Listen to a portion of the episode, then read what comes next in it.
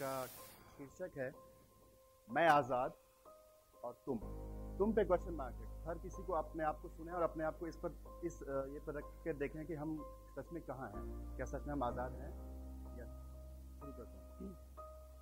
जुल्म की इस तेज़ आंधी में अगर मैं भी खामोश रह गया जुल्म की इस तेज़ आंधी में अगर मैं भी खामोश रह गया सैलाब के तेज़ धार के साथ अगर मैं भी चुपचाप बह गया सोचो ना जरा, अमावस की काली रात में अगर जुगनू भी डर गया, सोचो ना जरा, अमावस की काली रात से अगर जुगनू भी डर गया, फिर तो मुसाफिर का एक बड़ा तबका मानो जीते जी ही मर गया। सिसकते बिलकते हुए मजलूमों की आवाज़ उठाएगा कौन? सिसकते बिलकते हुए मजलूमों की आवाज़ उठाएगा कौन? जालिम को उसके जुल्म का एहसास कराएगा कौन? दिलों में उठती चिंगारी को शोला बनाएगा कौन? दिलों में उठती चिंगारी को शोला बनाएगा कौन? जालिम के गुरूर को धूलों में धूलो मिट्टी में मिलाएगा कौन? कौम मिल्लत की हिफाजत के लिए किसी को तो आगे आना पड़ेगा। कौम मिल्लत की हिफाजत के लिए किसी को तो आगे आना पड़ेगा। हाशिया पे खड़े लोगों को उनके ज़िंदा होने का एहसास दिलाना होगा।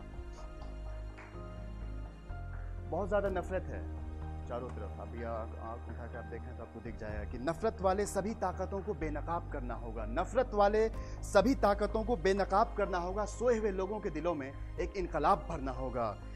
हर विषैले नाक का फन कुचलना ही पड़ेगा। हर विषैले नाक का फन कुचलना ही पड़ेगा। इतना जहर है चारों तरफ़।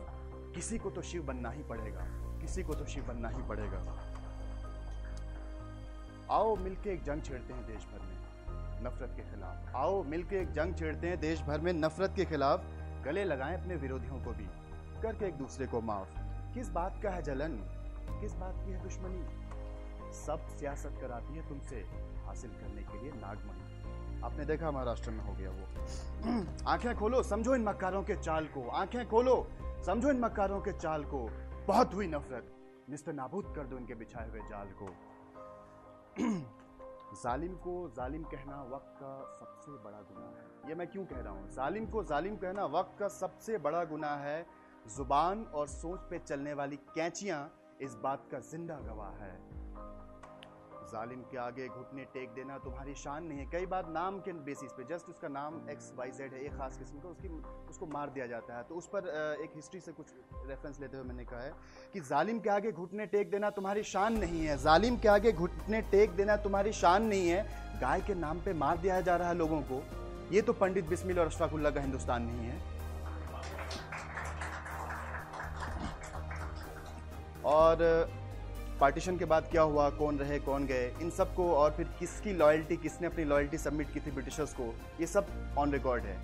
लेकिन एक, वो एक फैक्ट है साथ साथ एक पैरल प्रोपेगेंडा चल रहा है। उसी पर ये अगला दो लाइन है और आखिर की तरफ़ ये पहुँच रहा है कि अंग्रेज़ों का वफादार आज भारत माता का अपना बन गया। अंग्रेज़ों का वफादार आज भारत माता का अपना बन गया और जिनके पुरखों ने ठुकरा दिया जिन्ना का पैगाम, वही अपने देश में बेगाना बन गया।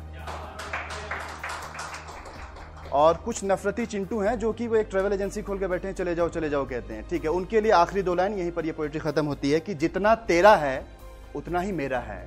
जितना तेरा है, उतना ही मेरा है, यहाँ कोई राहगीर नहीं। सब बराबर के शहरी हैं यहाँ। ये देश किसी के बाप की जागीर नहीं।